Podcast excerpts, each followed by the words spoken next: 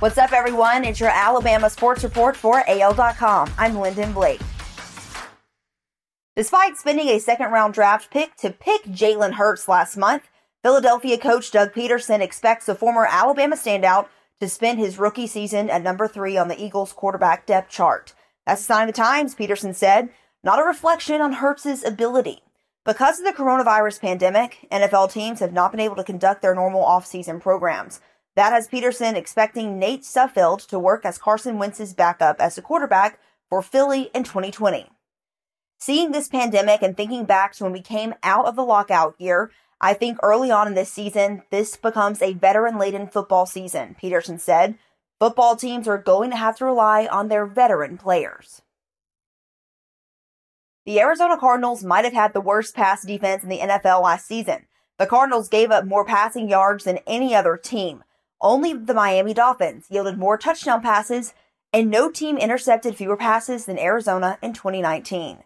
Alabama's Deionte Thompson wants a better year this year. A consensus All American in 2018 for Alabama and his only season as a full time starter for the Crimson Tide. Thompson was his second leading tackler on defense and now has 12 players on NFL rosters. After joining the Cardinals in the fifth round of the 2019 NFL Draft, Thompson played in 11 games with two starts as a rookie. He recorded 18 tackles while getting on the field for 252 defensive snaps and 144 special teams plays. The NFL offseason comes packed with predictions and rankings as the interest in football simmers in anticipation of training camp and the preseason. This week brought the top 100 NFL players of 2020 from Pete Prisco, the senior NFL columnist for CBSSports.com.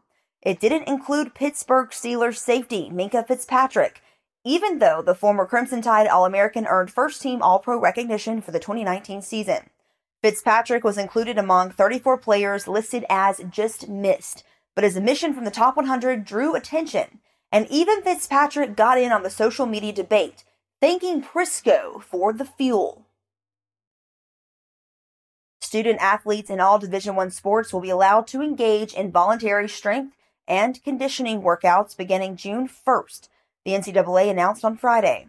Earlier this week, the NCAA announced football and men's and women's basketball student athletes will be allowed back on campus for a limited capacity beginning a week from Monday. The Division 1 Council has now extended that policy to include all sports that have been shut down since mid-March due to the COVID-19 coronavirus pandemic.